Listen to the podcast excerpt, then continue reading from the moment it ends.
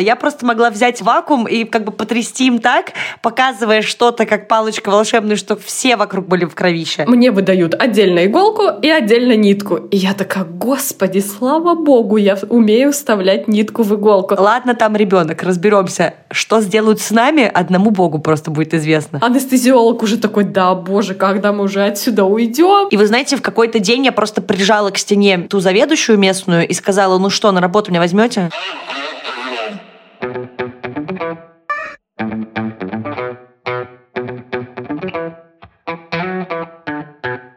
Привет, это подкаст «Развитие ноги». Здесь э, с вами я, меня зовут Оля Крумкач, я врач-акушер-гинеколог и ведущая этого подкаста. Сегодня вторая часть у нас предыдущего выпуска, где мы с Юлей рассказываем о том, как мы в итоге стали врачами.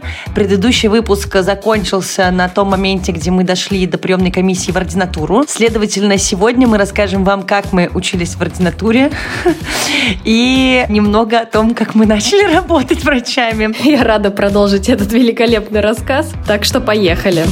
В общем, э, случилось так, что мы обе с Юлей поступили в центр имени Алмазова и поступили, соответственно, на кафедру акушерства гинекологии, куда и хотели. Дальше нас ждала просто невыносимая история. В течение двух лет мы осваивали профессию акушер-гинеколог.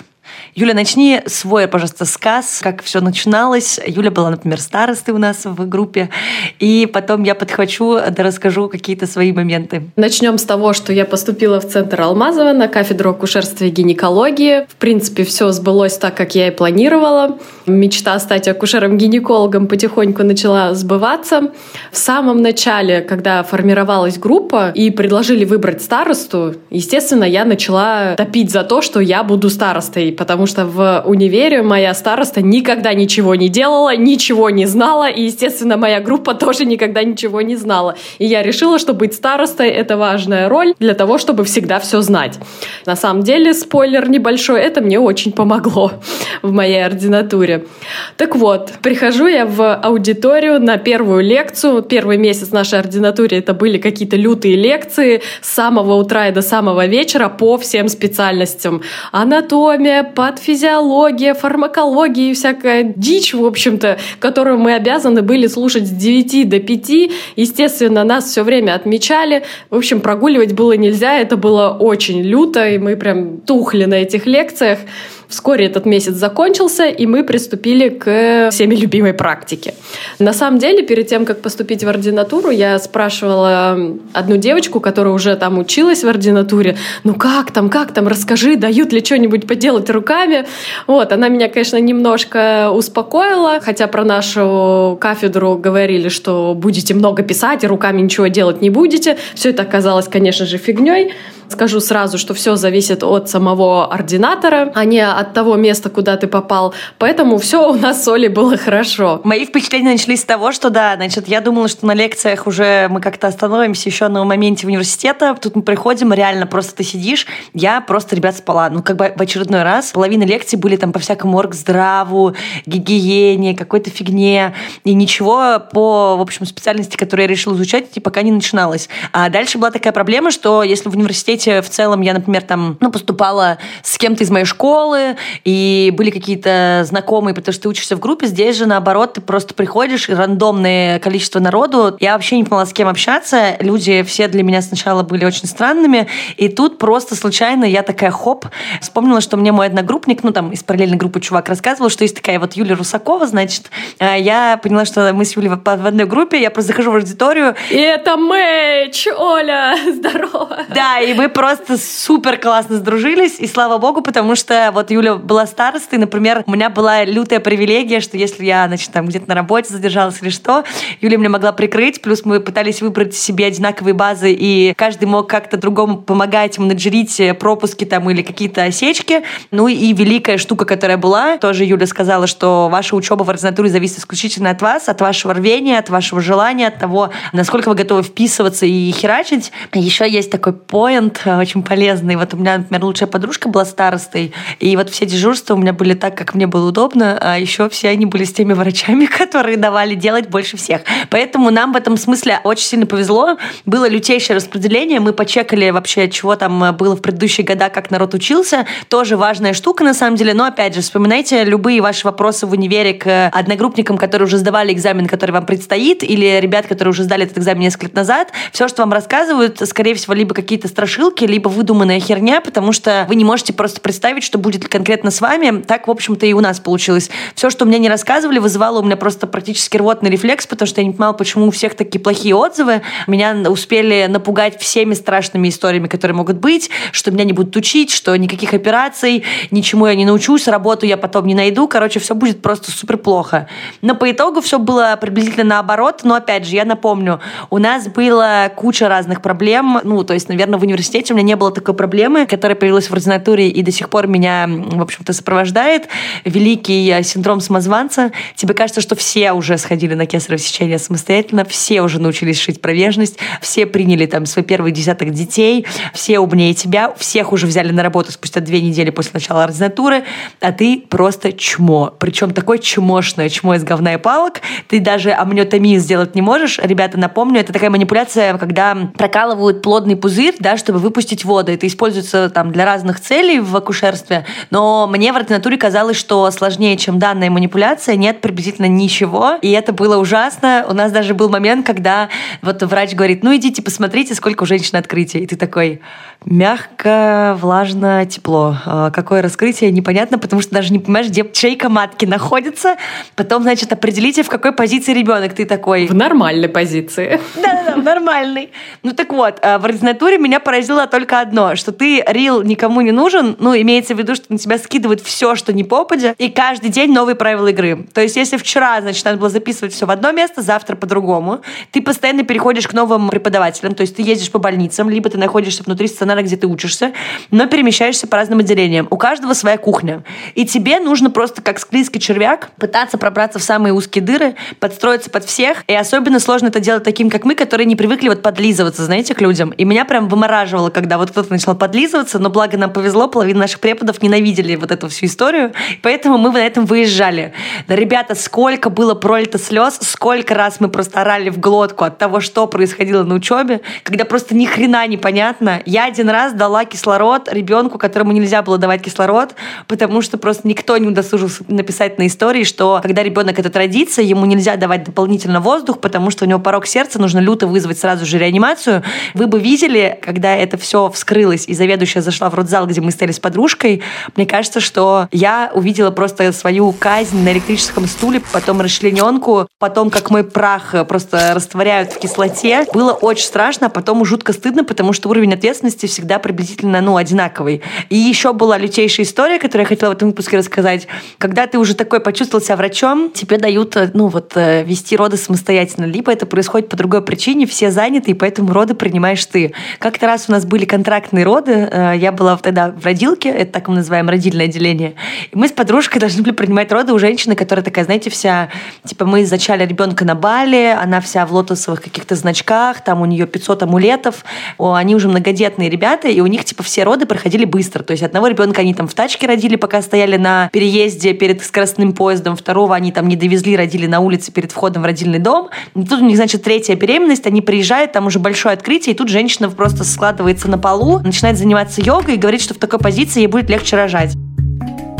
Глубокий вдох и на выдохе переходим в позу Рожающая собака мордой вниз.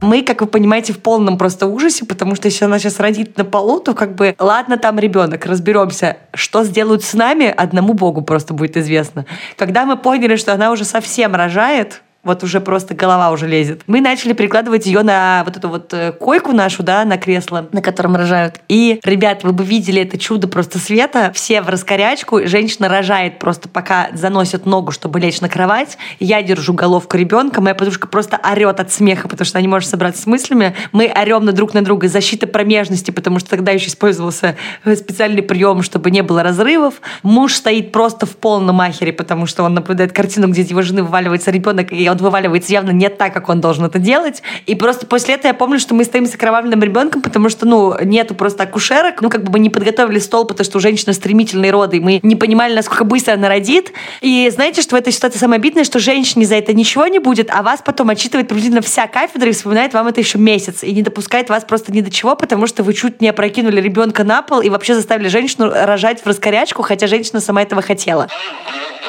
Так, э, чтобы структурировать эту часть, хочется сразу рассказать, что ординатура по акушерству и гинекологии делится на две части. Соответственно, акушерство и гинекология. Первый год чаще всего у всех это акушерство. То есть э, в течение первого года ты э, перемещаешься по всем отделениям акушерским, там приемное отделение, послеродовое, родильное, дородовое, и вот везде пытаешься что-то охапнуть, ну, все возможное, так сказать. Второй год это уже гинекология. Первый год мой начался с того, что я была на послеродовом отделении во Всеволожском родильном доме.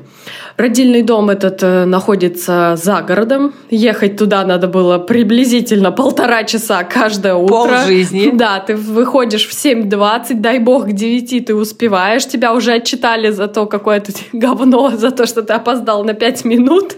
Ну, в общем, мы очень старались не опаздывать, это было очень сложно. Но этот родильный дом среди ординаторов славился тем, что там всегда дают много чего поделать руками. Вот, и я как сейчас помню, что, наверное, приблизительно на первой или второй неделе случились у нас там роды, и мне дали зашить промежность. Как у меня тряслись руки, это надо было видеть просто. Но маленькая предыстория по поводу хирургических навыков. На шестом курсе я поняла, когда что пойду в акушерство и гинекологию, и тут меня осенило, что ни шить я не умею, ни инструменты держать я не умею. В общем, мы с э, девчонкой с нашего курса решили записаться на маленький курс по совершенствованию хирургических навыков. Длилось это приблизительно дня три, но я на самом деле очень благодарна этому курсу за то, что меня хотя бы научили элементарным швам, и я прямо чувствовала себя намного увереннее, наверное, чем другие, кто не делал этого раньше. Так вот, в общем, я выхожу после этого дня в ординатуре, звоню Оле и говорю, Оля, мне дали промежность зашить. Ну и, как вы понимаете, Оля такая сразу, все, я говно. Вот, но насколько яркое было впечатление, это просто надо было видеть. Я, наверное, летела домой, а не ехала. Я просто была в восторге, что вот она большая хирургия, наконец-то. Также в плюс своей хирургической подготовки к ординатуре могу сказать, что нитки в хирургии бывают разные. Чаще всего, конечно, самые крутые нитки, они уже вместе идут в комплекте с иголкой, то есть ну, как бы нитку в иголку вдевать не надо, но я помню, что была такая ситуация, когда мне говорят, все, идите, доктор, зашивайте промежность. И мне выдают отдельно иголку и отдельно нитку. И я такая, господи, слава богу, я умею вставлять нитку в иголку. Ну, там такой небольшой особенный способ, как это сделать, но я прямо чувствовала себя королем вселенной.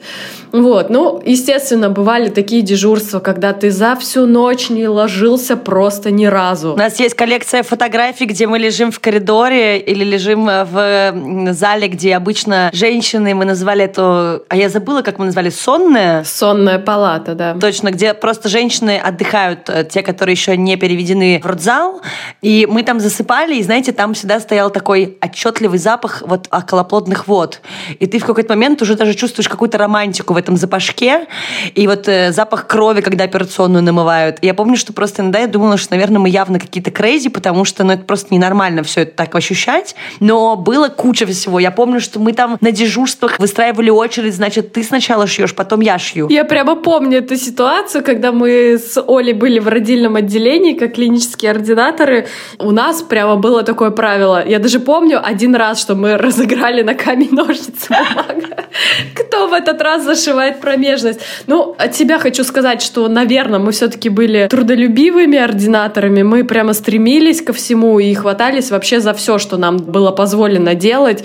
Мы не вылезали из родильных залов, мы не спали всю ночь, только бы что-нибудь не пропустить, чтобы нам могли дать поделать. А то вдруг э, кто-то мимо нас пройдет, мы не сможем что-то сделать. Мы пересматривали втихаря женщин, чтобы потренироваться смотреть влагалищно. Потом были какие-то сложные ситуации, когда ты на себя взял просто больше, чем нужно, а тебе еще нужно поехать в какой-то другой стационар. Я помню, я переживала перед каждой лапароскопией, а я еще падала в обмороке. Мы типа люто бесились. У нас была единственная ординатура в городе, которая еще пишет диплом. То есть мы должны были еще заниматься научной работой. Это вообще отдельная песня. У каждого каждый раз какая-то белка с этими научными статьями. У нас были зачеты, у нас были лекции, симуляционные классы, бесконечно эти дежурства, на которых ты никогда не знаешь вообще, что случится. А еще, когда мы только начали учиться, была такая некоторая проблема. Ты как бы приходишь, и ты вот для всех дебил. И акушерки сначала просто, они нас даже не то, что там за людей не считали, они вообще с нами не могли разговаривать. Зато к концу ординатуры мы с Юлькой заходим в родилочку, значит, на дежурство, и они такие, ой, ну наконец-то мы с вами на дежурство попали. Но потому что мы реально херачили, и в целом я считаю, что это единственный вообще здравый подход, потому что если вы сами не будете, ну вот лезть, никакая теория вас не спасет. Потому что чем больше вы успеете сделать в ординатуре руками, особенно если вы от этого еще и получаете в кайф, неважно, да, ваш профиль больше гинекологии или акушерства, только от этого будет зависеть, что будет дальше. Плюс ординатура — это великолепная опция найти работу, потому что я в какой-то момент просто выбрала кафедру детской гинекологии, потому что случайно она попала в наш план учебы, и я подумала, надо как-то воспользоваться, наверное, этим моментом, и просто пошла вот на кафедру детской гинекологии, работала в больничке. И вы знаете, в какой-то день я просто прижала к стене ту заведующую местную и сказала, ну что, на работу меня возьмете? И мне кажется, у нее просто не оставалось никаких шансов. Я знала, что у них есть место, и меня взяли на работу. Юля также благополучно, собственно, осталась работать в Алмазовском центре, и мне кажется, что у нас какое-то количество людей так и устроились на работу. Но тот трэш, тот балдеж, тот спектр эмоций, сплоченность командная, мне кажется, это было так все весело, особенно когда ты находишься среди людей, которые такие же кончи, как и ты. То есть, когда ты рассказываешь, сколько там вылилось из человека, сколько людей вышло из человека, что ты куда присобачивал, приделывал, коагулировал, пришивал, доставал, засовывал руки, и ты всегда можешь найти поддержку, потому что там сидят точно такие люди, которые такие, а я вчера, а я вчера, я вчера вообще, я вчера скакал на шарике вместе с женщиной. Я один раз просто разозлилась, например, на заведующую и пошла сидеть с роженицей в зале и просто орала, приседала с ней до того состояния, что у меня просто коленка опять начала болеть, моя спортивная травма. И даже сама заведующая, она удивилась от того, что кто-то так интенсивно пытается помочь роженице, а я просто решила, что вместо того, чтобы сидеть злиться, я пойду эту энергию вылью на какое-нибудь действие. И вот такие вот моменты были супер всегда веселыми. Я только еще хотела рассказать, что выбирайте, наверное, ординатуру, исходя из параметров, вот как мы с Юлей смотрели. То есть прям почекайте, не рассчитывайте на мнение других, потому что, как, например, показала практика, мы не будем брать эти минуты слабости, но я ни разу не пожалела, что в итоге выбрала алмаз. Да, я тоже не пожалела на самом деле, потому что много времени в ординатуре по части акушерства я провела на дородовом отделении. А туда на самом деле я попала, потому что, естественно, я была староста. Это было такое отделение, о котором ходили отзывы, что там вообще прям очень жестко. Домой все уходят там в 8 вечера. И, естественно, когда образовалось там окно, потому что там девочка одна отчислилась, никто не хотел идти в это отделение, и пришлось идти мне. Ну, я такая, ну, я староста, что делать? Староста закрывает все окна. Вот, мне пришлось туда пойти, но это было очень клевое время, на самом деле я влюбилась в это отделение, и когда я устраивалась, честно говоря, на собеседовании я сказала, что хочу работать именно в этом отделении, на самом деле, где я сейчас и работаю, Центр Алмазова, в принципе, уникальное место, где можно научиться не только чисто акушерству, да, но и ведению беременности со всякими там сложностями. Ну, не буду вдаваться в подробности, я думаю, это сейчас не очень интересно. Вот. А на самом дородовом отделении, когда я там была клиническим ординатором, ну, как бы как получается? Тебя закрепляют за одним врачом, ты с ним ходишь, ходишь с ним на операции, бегаешь хвостиком, твоя ассистенция в операционной это очень жестко. Я помню, что у нас был заведующий на том отделении, который почему-то выбрал меня каким-то, не знаю, козлом отпущения или кем, сложно сказать, но каждую операцию он меня заваливал просто кучей каких-то вопросов, как называется этот инструмент по автору, какая это линия, какая это вот ткань, а это что, а это куда, а где похоронен тот человек, а где этот, а какая река течет в Германии. В общем, я люто уже начала бояться ходить на эти операции, ну не потому, что я там боялась что-то сделать не так, маньяк, но я просто боялась заведующего, который просто меня мучил постоянно. Вот, ну, на самом деле, это тоже было очень прикольно. Сейчас вспоминать это смешно, но тогда я помню, что меня даже в пот прошибало, когда я думала, что, о боже, опять идти на эту операцию, кошмар какой-то. Первый опыт в операционной, естественно, ты второй ассистент, то есть третий человек на операции. Твое дело — это стоять и делать другим докторам комфортно, так скажем. Где-то протереть, где-то что-то подержать. Я извиняюсь, да, только заведующий, про которого говорила Юля, был приблизительно 2 на 2. И я помню, что когда мы ходили на сложные операции, где было три хирурга, ну то есть ты вот как бы третий врач-ассистент, представьте, что вы стоите рядом со скалой, и вам нужно дотянуться до другого конца скалы. То есть ты просто в такой неудобной позиции стоишь за операционным столом, и ты просто последний человек, о котором думают, то есть высота не подходит. Тебе руками не дотянуться. Короче, все тебя просто постоянно пытаются как-то прижурить, пошутить, спросить о чем-то, чего ты точно не знаешь. И ты просто выходишь, мало того, что у тебя все болит, ты просто унижен до самых чертей. И я не знаю, я иногда выходила и думала, а вот, ну, Юля училась бесплатно, я, например, первый год еще училась платным. Ну, меня потом перевели, типа, за хорошие успехи на бюджет, но я еще первый год стояла и думала, и я за это еще плачу бабки, как бы. То есть, чтобы меня унижали, я еще плачу бабки. Но сейчас, конечно, вспоминая, это все люто весело и смешно. И мне кажется, что... Нет, ну нам прям, я считаю, повезло, конечно. Мы, мне кажется, вышли просто с полным пакетом всего, что можно было получить, несмотря на весь трэш. Но мне кажется, медицина — это, в принципе, такая вещь. Через пот, слезы и унижение ты становишься каким-то маленьким неограненным алмазиком. Вот. А про опыт хирургии хочу сказать, что, ну, честно говоря, в ординатуре не очень много удалось пооперировать самостоятельно, но вот эти моменты, когда ты третий человек на операции, когда в середине операции первый ассистент уже не нужен, он уходит из операционной, и вы остаетесь с врачом один на один. И он такой, ну ладно, салага, на тебе нитку с иголкой, пошейка тут что-нибудь. И ты такой, о боже, о боже, о боже. И, естественно, все начинают вокруг вздыхать, потому что ты нифига не опытный, начинаешь все делать очень медленно. Анестезиолог уже такой, да, боже, когда мы уже отсюда уйдем? Вот, ты стоишь как улитка, там что-то пытаешься зашить, врач тебя хейтит, ты мокрый просто сверху донизу, трусы мокрые, бюстгальтер мокрый, ты вообще насквозь весь мокрый от того, что ты нервничаешь, от того, что тебе жарко, жарко, потому что на тебе костюм одноразовый, халат одноразовый. В общем, было трешово, но я благодарна такому опыту, честно говоря. Гинекология, наверное, по трэшу не такая веселая, как акушерство. В акушерстве, наверное, больше всяких таких непредвиденных ситуаций. В гинекологии мне удалось пройти несколько баз, но вот самое запоминающееся — это было время в Мариинской больнице. Это больница дежурная, Туда привозят девушек, женщин по скорой помощи. И иногда там случались такие моменты, когда приходилось делать выскабливание. Дело было как-то ночью, Естественно, мне врач разрешила все это сделать. Я такая, о боже, хирургия, хирургия. Так вот, в общем, я сделала выскабливание и попросила доктора сесть и проверить, насколько я там все хорошо сделала. Значит, я встаю, беру инструменты, садится доктор в белых брюках, и с моих инструментов капает просто лютая огромная капля крови доктора на белые штаны. Это было тоже очень клево. Ночные дежурства, когда тебя оставляют за главного врача приемного покоя, ты разгребаешь просто все, что к тебе поступает. А, хирургический пациент Угу, гинекологу. Непонятная боль? Угу, гинекологу. А ты сидишь такой с глазами по 5 рублей и думаешь, да какого хрена вообще?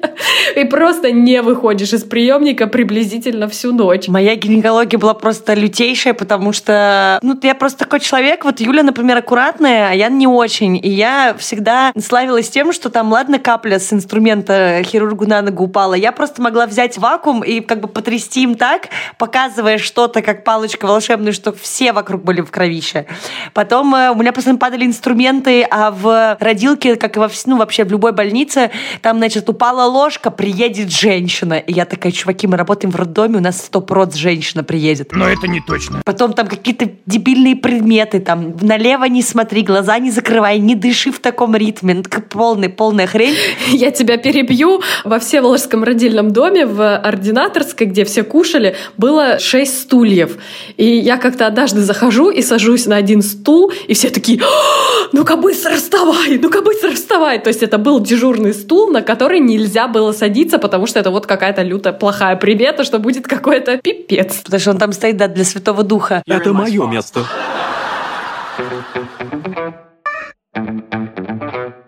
Думаю, что мы как-то в общем описали приблизительное настроение в ординатуре. Я добавлю только, что в конце у нас э, был госэкзамен, который мы благополучно с Юлией Игоревной сдали на пятерке. Но э, дальше мы с Юлей решили, что единственное, что мы не знаем, это то, какие мы на практике врачи-акушеры-гинекологи. Мы пошли в смотровую на отделение патологии беременности и решили, что надо попробовать друг другу посмотреть на кресле. Так вот, э, просто... Я решила, да, оставить это для этого выпуска. И чтобы вы понимали, я лежала перед Юлей на гинекологическом кресле абсолютно голая, потому что, значит, я не носила вот это все лифчики и все остальное, и я была в комбезе. То есть, чтобы мне лечь на это кресло, нужно было раздеться полностью. Следовательно, я снимала весь комбинезон. Юля меня посмотрела. Мы, значит, сделали вывод, что у Юли отличные руки, все в порядке. Потом, значит, на кресло легла Юля, ее смотрела я. И это далеко не все. А, тут мы очень довольны вышли, сделали вид, что мы там просто брали какую-то херню в кабинете, что мы там, значит, не просто так закрывались. И дальше мы пошли с Юлей делать УЗИ. Значит, э, мне УЗИ сделала Юля, а я на тот момент еще УЗИ делать не умела. Потому что Юля как бы дополнительно там занималась этим уже вопросом, а я только вот пошла после окончания ординатуры на эти курсы. Ну, и тут был самый интимный момент в моей жизни. Мне кажется, он э, даже превосходит интимность э, других событий, которые со мной случались. Мы делали Юле УЗИ таким образом, что датчик был в июле, а Юля держала мою руку на датчике. О, боже, какой лютый романтик.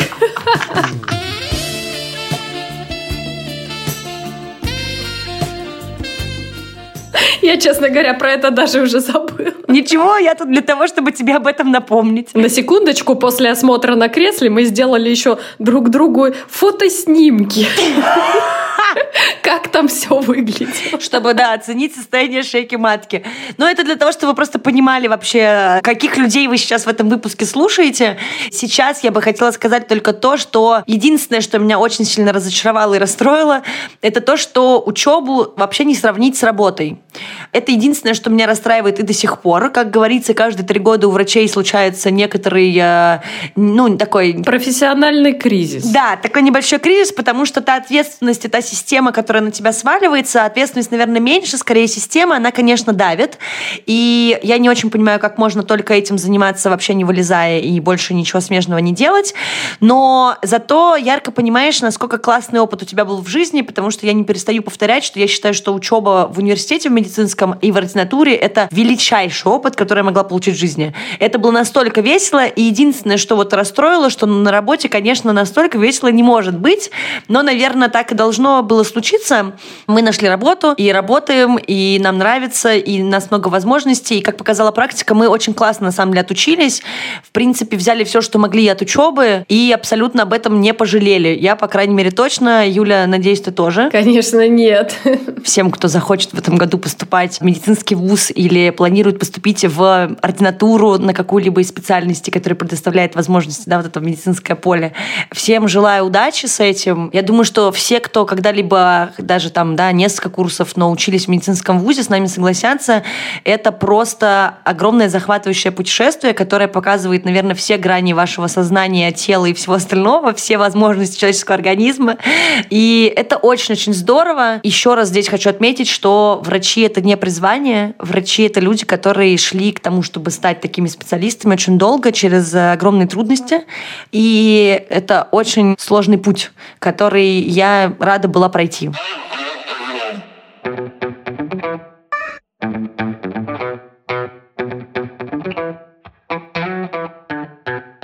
На этом все. Как я и говорила раньше, это заключительный выпуск второго сезона. Спасибо всем, кто нас слушал. Сегодня с вами была я. Меня зовут Оля Крумкач. Я врач-акушер-гинеколог и ведущая подкаста. В гостях у меня была моя лучшая подруга и коллега акушер-гинеколог Юлия Русакова. А также с выпуском мне помогала работать моя звукорежиссерка. Ее зовут Лера Кусто. А пока что я прошу вас слушать наш подкаст на всех площадках, на которых вы обычно слушаете подкасты. Подписываться на нас, ставить нам лайки, оценки, оставлять комментарии и пишите, пожалуйста, пожалуйста, в наш телеграм-бот, который называется «Раздвиньте бот», с вашими пожеланиями, вопросами. Отправляйте нам видео, кружочки, аудиосообщения, письма. И я обещаю, что у нас там уже собралось какое-то количество информации. Мы сделаем специальный выпуск с ответами на вопросы. И встретимся с вами в новом сезоне нашего подкаста «Раздвиньте ноги». Спасибо и пока. Пока-пока.